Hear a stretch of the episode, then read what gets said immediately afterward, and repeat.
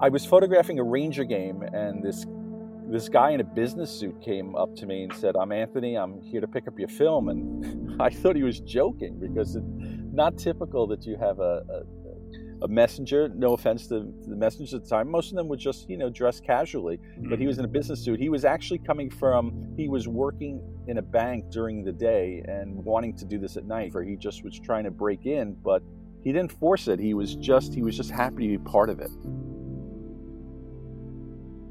I watched him run the New York City marathons mm-hmm. um, in November, and I would tell him where I would be you know, when we used that location tracking app so that he would stop and take photos with me. And then later on, when I had my daughter, we would both wait for him and he would just stop and take a picture and smile.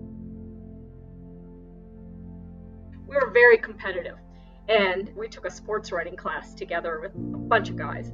And every morning we'd have a trivia test by this well known sports writer, and just quite a character. And Ginny would beat the guys in all the questions, particularly on baseball and we would have such fun with that. I memorized all the heavyweight boxing champions to make sure I, I beat everyone on that quiz.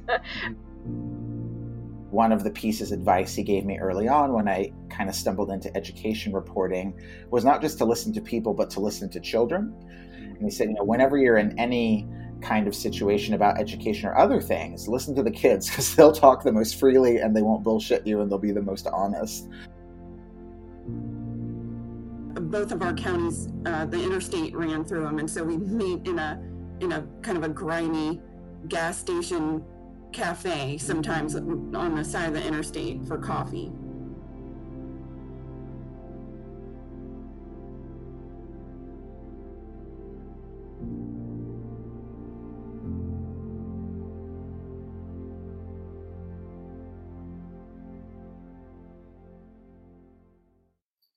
Hi, this is Charles Wenzelberg, photographer with the New York Post. I worked with Anthony Causey for upwards of over 25 years. Honestly, it's hard to describe Anthony Causey in 20 minutes, half an hour, an hour. It would take days really to really understand him. He he had this he had the most wonderful disposition. He was able to he, he was able to read a room and immediately um, make people feel comfortable. He he was, but not in a phony way. He was very real. He was, and and that was that was his superpower. He was so real, and and he he gained people's trust not by not by forcing anything and he never looked to to gain someone's trust to get a picture to to do, to get something for himself he just he was just anthony he loved life he loved people he was naturally curious and and people felt that about him they didn't feel threatened you know athletes who are very guarded celebrities who are very guarded, you know, they would talk to Anthony as if they knew him forever. He mm-hmm. just had this wonderful way about him. In 1996, digital cameras came on the scene, and I spoke to Anthony. Anthony and I had gotten very close over the previous year or so. And both, you know, we were both around, both a lot of things in common. So we we kind of bonded, and I said to him, I said, "Listen, the messenger days are over with this digital camera. It's time for you to like you know, start taking some pictures, trying to get your work published. And um, he asked me if he can edit, if he can learn how to edit, learn the processes. You know, he and I actually learned Photoshop together. Yeah. And he, um, so he he transformed, he adapted to the to to the current situation where he wasn't bringing film in anymore, but now he had learned to edit digital pictures and caption them, send them back to the office. What I can tell you is, is that he loved taking pictures. He loved taking pictures of himself. He loved he loved being the guy to uh, tell everybody, "Get together. Let's take this picture. Let's let's remember mm. this moment. Let let's mm. let, us enjoy this." And and he that was part of his his gestalt where he would he he would be like this big guy, this larger than life guy, in a lot of ways intimidating because he was a big guy. He was um, martial arts expert, but he was like a teddy bear. And I think the camera gave him um, almost like a buffer between him and his subject in a lot of ways. Literally, we traveled together so much. We we were intertwined, our lives intertwined so much that it's a deep sense of loss. Like, yes, I mean, he was my best friend. We we did everything together. Um, in a lot of ways, I mean, my I started my family before he did. He started later. Um, he he has a wonderful family. Um, you know, listen, and, and so many people will say they, they explain their friends larger than life, and mm-hmm. you know, Anthony was that guy. He was really, I mean, you can see the outpouring of love that after he passed, and even when he was in the hospital, the people who were rooting for him and, and trying so hard to keep him going and, and like get through this thing. And um, he really was the guy who was larger than life, and people truly, ne- I, literally, I thought he would outlive everyone I knew. Mm-hmm. Because I always think of Anthony as my little brother. Um, he, I mean, he's the closest person to me. I, I know some other people who have who've who've passed from it, and um, some of them older, but no one as young as he. And that's that's I think the tragedy of this is that you go through your whole life and you, you make decisions about not smoking, you know, trying to be healthy, and and this thing just grabs whoever it grabs, and you you just don't know what the outcome is going to be.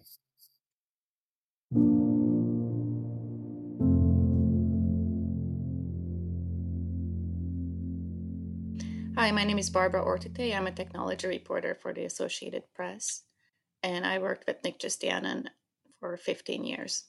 I joined the AP in New York in 2005 as a finance reporter, and uh, I don't remember the first time I met Nick because he was always sort of there, but hmm. um, we became friends pretty early on, even though um, he was a technology reporter and he'd been there a while. And I was just a young finance reporter, basically uh, rewriting press releases and writing briefs. Um, we had a lot of um, outings back then in New York, and he was always up for a night out with with the New York um, young New York reporters. He always knew so much AP history and stories, and just was a lot of fun and warm person to be around. A few years later, um, I actually started working with him when I joined the technology team. And, uh, you know, I, I, didn't know anything about tech when I joined. Um, even though I was interested in the technology world, I didn't know much about it. And Nick was just a constant um, figure that who was so patient and explained everything and never made me or any of any of the other young reporters feel um, feel stupid for not knowing something. And he also made it seem like he we were um, we were finding answers on our own instead of him telling us, which was, um, you know, the sign of a really good, good reporter. This was before my time, but Nick, uh, when the AP was setting up um, technology coverage and the technology team, um, the editor was Frank Bajak, and they they made Nick the AP's first and only internet writer. Nobody else before him or after him had that byline. And I think it's uh, very fitting because his knowledge was just incredible and he would know stuff about obscure things that, you know, I, I feel like before him and after him, nobody else did. So the rest of us um, are technology writers, but uh, he carried the internet writer byline 20 years ago, mm. which is new back then. He always related it to regular people. He was not writing esoteric tech commentary or and he was not writing for blogs he was first and foremost an ap writer and he wrote for the ap's audience which is everybody mm-hmm. so you know he explained everything. He didn't you know he didn't look down on readers. Who might not know some something about technology even very simple things. He you know sometimes we joked that he had us explain things that people should know. We had to for years and years we had to define what twitter was because mm-hmm. not everybody knows twitter. We still do. We had to you know early on define what social media is. He was just very careful and meticulous about really small details he did a lot of tests um, but they weren't so much reviews of, of gadgets and things but they were you know they were just telling people about them and, and how people might use them but also how they might be problematic mm-hmm. um, and this meticulousness helped him and led him to find problems where other people might not have found them and also just weirdness you know a lot of his stories were really quirky mm. like i have a story I, I, was just looking um stories he wrote um and i'm sure you guys know he traveled a lot but he also used his trips to um to write stories for the ap and I think one was on the one was on the Kindle, and he tried to take the Kindle on one of his trips to Europe, but then he wrote, "I quickly came to realize what I like most about paper books." I can touch the pages, I can see more at once, whether it's a map or, map or text or a combination. And he said he missed all that on the Kindle, which was clumsy by comparison. So just because he was a technology person, he was not, you know, he did not worship technology. In fact, quite the opposite. And from super early on, you know, when nobody was thinking about tracking and, and privacy issues 20 years ago, and he he wrote about how um, your devices are going to track you and track your location and what happened. Mm. He loved New York and he loved exploring New York. So, um, you know, I, I'm not a runner, but he was a huge runner. So we did the polar bear swim um, in Coney Island one year. He would he would try anything. Um, he was up for anything. We we took a trip to Puerto Rico with a, few friends one year, um, and we camped on the beach mm-hmm. in, in Culebra on a little island. Um, the phil the Philharmonic in the parks was was one of his favorite um, things to do in the summer. Movies at Bryant Park. He he enjoyed the world and he enjoyed New York mm-hmm. just just so much that he just had such a rich life outside of outside of the AP and he took classes. You know, he he I remember you know some he would have to run out of work sometimes and he like, oh, I'm going to a math class. I'm going to my math class. Oh, I'm going to my photo class. Okay, great.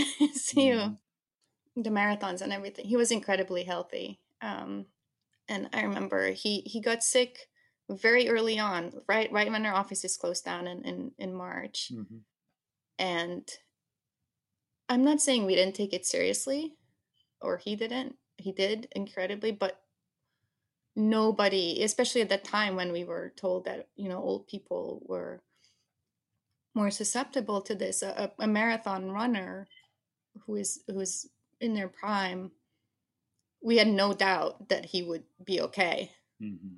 I remember even getting a little annoyed that he was taking so long to get better because he wasn't coming back to work and, and we had relied on him so much over the years that that even him being out for two weeks was just what do we do? Nick's not here. And, uh, you know, I was texting him the whole time and, and he was feeling better. And I remember, you know, I was so, uh, I was so relieved because he told me he wanted pork buns and he was hungry. And, and that was always a thing in the office. We, he would bring us all, uh, he bring his friends in the office pork buns. And then, um, and then uh, our, on, on April 1st, we were texting because some you know he still wasn't back and he told me that he had a setback and uh you know so i said well okay call the doctor and can you call your doctor can you can you can i send you a thermometer like what you, know I, I don't know what to do and then th- that was our last text and then the next next day he the next day um he went into the er and I think it was uh, 13 hours later he was gone, and it was just really sudden. And and he was so healthy, and he always donated blood. And you know, we were even talking about how he donate plasma once he recovered, and mm-hmm.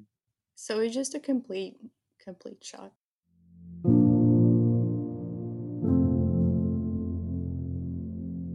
I'm Helen Fallon. I'm president of the Press Club of Western Pennsylvania and a professor emeritus at Point Park University. I've known Ginny Frizzi since we were college students many years back, and we kept up all our professional relationships and as met with the memberships in journalism organizations in Pittsburgh and beyond. We started college together, didn't know each other in 1971, uh-huh. and uh, were spurred on, obviously, as we progressed there through Watergate you know scandals and um, just a passion and a drive for journalism that we just inherited. She, she was a news hound. Um, we were all very competitive back then. There were tons of us who went into journalism at that time.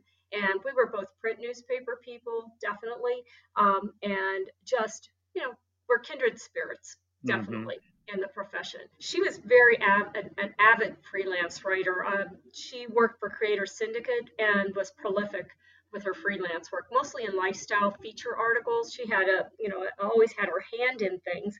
Um, and she was always the person, uh, you know, she was a, the go to person for journalism in Pittsburgh. She was uh, a leader in the SPJ chapter. We have the second oldest women's press club in the country in Pittsburgh.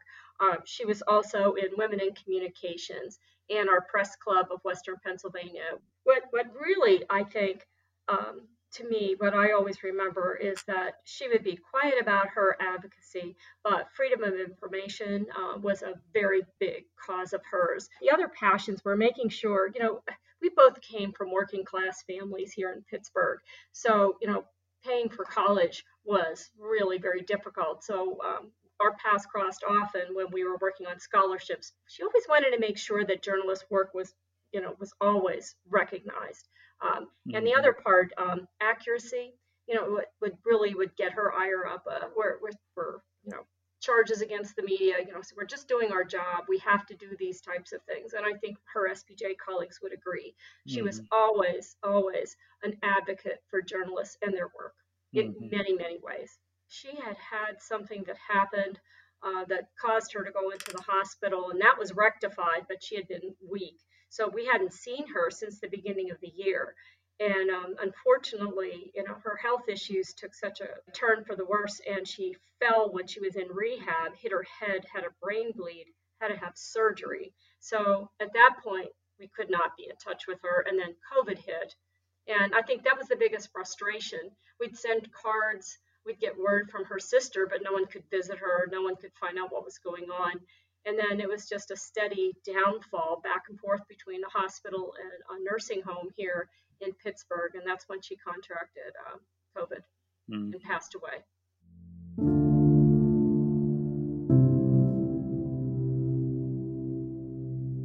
My name is Stephen Thrasher. I'm a professor at Northwestern University, and I was edited by Ward Harkavy at the Village Voice, and he became my friend and mentor for the next decade.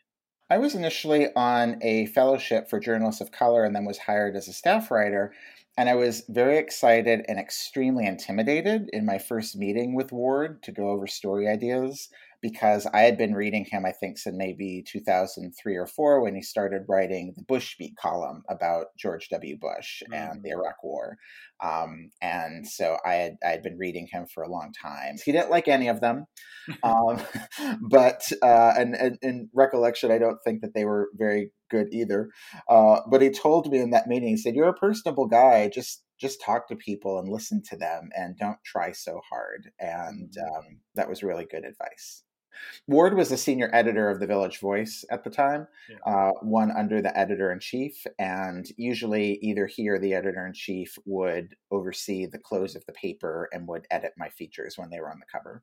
He really helped me understand the difference between activism and journalism and how I wanted to often let people make the case for me in my stories. But he was very supportive. He, he edited one of my early viral stories called White America's Lost His Mind, and it was my first kind of polemic essay.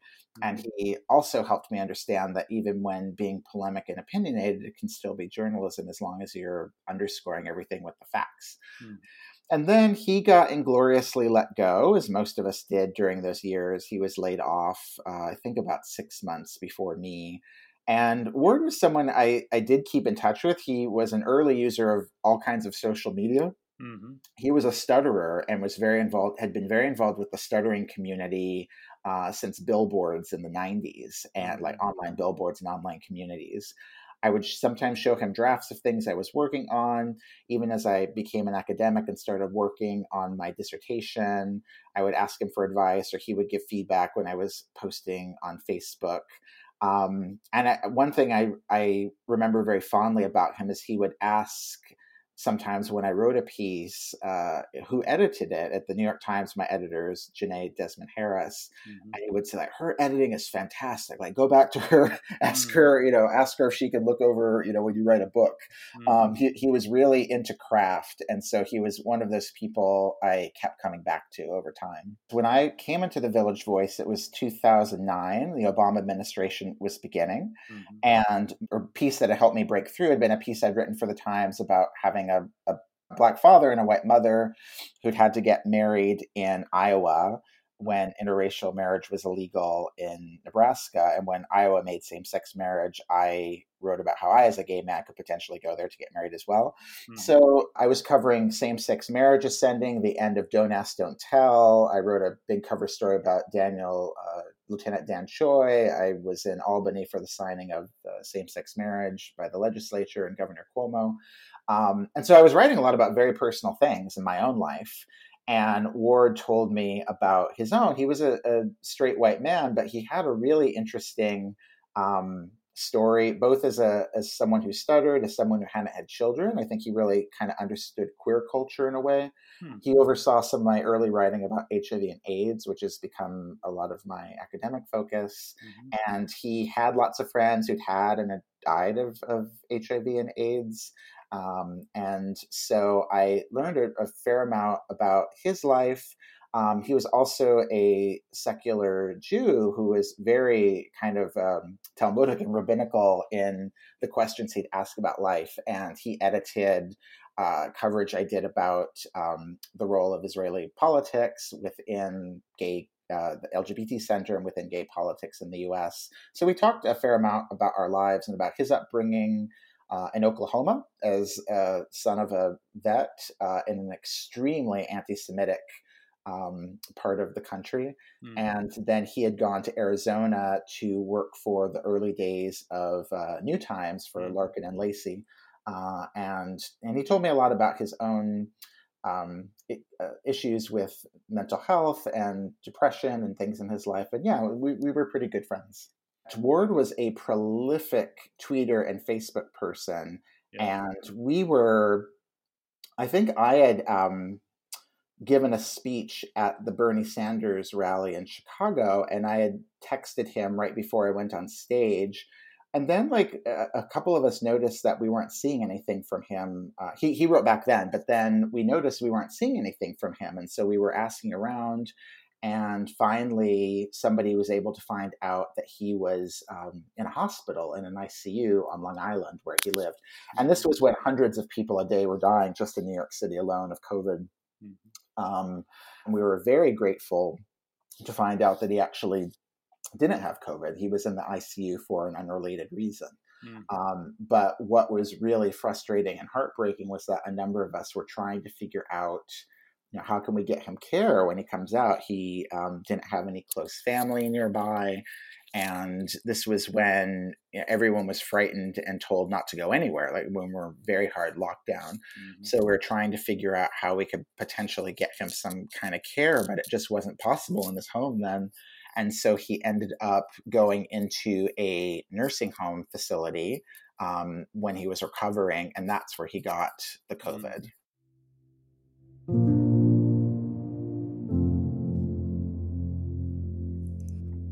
Molly Moorhead, and I worked alongside Mike Conrad at the Tampa Bay Times for 16 years. I, I joined the Times in 2002 as a part time editorial assistant, uh, very low on the ladder, in uh, the county next door to uh, the county where Mike was in charge. And a lot of times um, that would include stories that had an angle in uh, Mike's territory or maybe I even had to go up there sometimes. Um, a lot of breaking news, a lot of cop stuff. Um, I also wrote religion features um, that that had an angle in both counties, and so Mike edited me a lot, and and mostly he was just the the primary resource for anything you needed to know at all about Hernando County. You call Mike. He had just incredibly clear eye for uh, seeing the story, telling it in the clearest way, um, helping you sharpen your writing, you know, use strong verbs. He he was very much um, an adherent of the of the classic rules of what makes good writing. Mm. I spent nine years as a reporter, and then I went um, over to the Times um, fact checking site PolitiFact. Uh-huh for a couple of years and then came back to um, to my home county as the editor. Mm-hmm. And Mike, of course, had had been in his same position all along, but now uh, really we were peers. We were like counterparts. It was it was almost like not even noticeable. Um, Mike was such a professional, and I think that he just saw his role as helping people do their best work, and whether that was as a newbie writer or as a newbie editor. Um, mm-hmm. so, but I never felt like there was a pecking order. It was just like suddenly now Mike was a phone call away, and I could call him to say, you know, which one of these stories should I put in the lead on my section cover? or you know can you edit this for me i'm swamped um, and he did the same with me um, I, I think that maybe more than anything boosted my confidence as a new editor and manager was that he asked me for help sometimes mike was a member of the um, orchestra in hernando county he played the clarinet he was a huge baseball fan and he also like i don't remember ever going to a staff party where Mike wasn't there. He was, was a really sociable, likable guy who loved the times and loved the people he worked with. He was, you know, for for being such a great editor, he was not uh, you know, the the crotchety newsroom grump by any means. He was he was everybody's friend.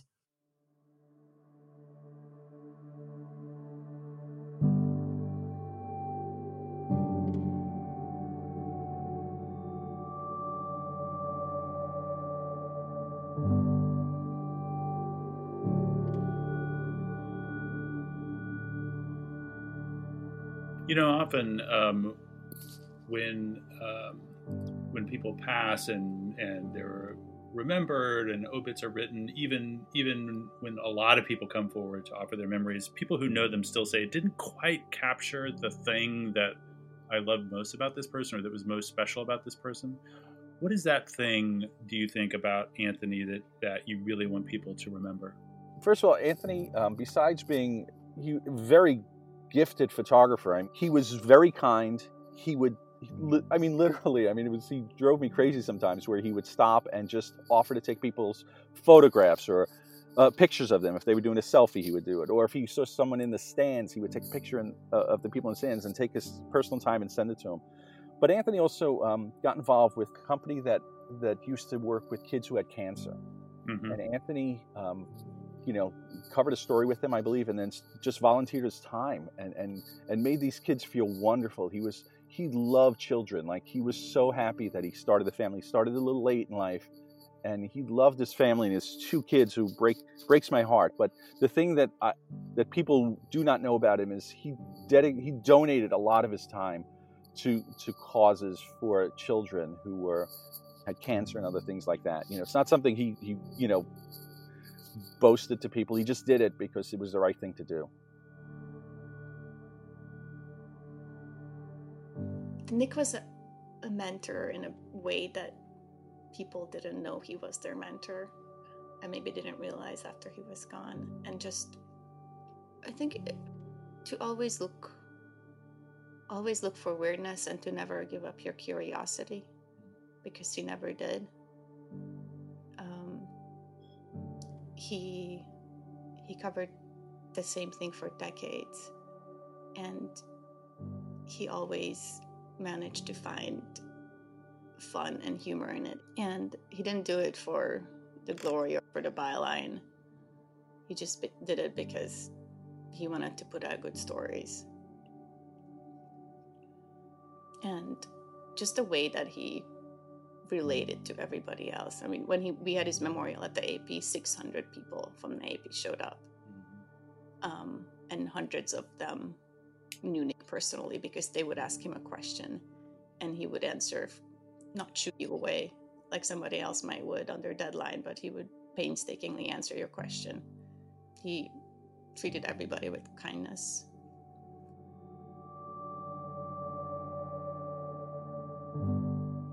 We competed for scholarships and contests. Know, the same scholarship contest that we both helped lead for the Women's Press Club, um, we would compete in. We would interview someone and write a feature story under deadline conditions. And one year, it was Ginny, uh, my, uh, and my college roommate, and me. We all won it. It was like a Point Park Grand Slam. And we went to it, and we had to go to a uh, very high-end financial club in Pittsburgh called the Duquesne Club. At that time, women had to enter through the back door. Mm. It was one of those kinds of clubs, and we uh, she was the winner, and the, they gave the they let the two the Lorena and, and I be tied with it, but we made sure we walked out the front door that night. you know, we just walked with purpose, and we just walked out the front door. He was an old school smartass alt weekly editor um, and i often think we had we shared a love of the movie ace in the hole mm-hmm. the billy wilder black comedy about the circus of media mm-hmm. um, and he had a really sharp insight about what makes what makes good journalism and what what the important things are that we need to focus on he did it with incredible warmth and wit and very vigorous, sharp uh, insight. Um, two other things I would like to say about Ward that I wish people could know about him. His frustration with Trump was very well known. He'd been writing about Trump, I think, since the 80s or 90s. Mm. And he was also really good at looking at the whole picture and challenging liberals. And I think he would have been enraged in his final days, not just at Trump, which he was, but that he ended up dying needlessly in a nursing home. And that is, I think, at the foot of Governor Cuomo. The other thing I'd really like people to know about Ward was that he was an editor who oversaw writers for their lives. And I am not the only writer who only wrote for him for a few years, but was in touch with him for decades. There are a bunch of other people at the mm-hmm. Village Voice for whom that was true. And when I hear people dismiss that, oh, you know, those who are dying of COVID, they're old, they're in their 70s, their 80s. Ward was in his early 70s. Mm-hmm. And to me, he is such an example, a painful one, of what is lost. That I think about what more did he have to teach me? What, what am I not going to get to learn from him?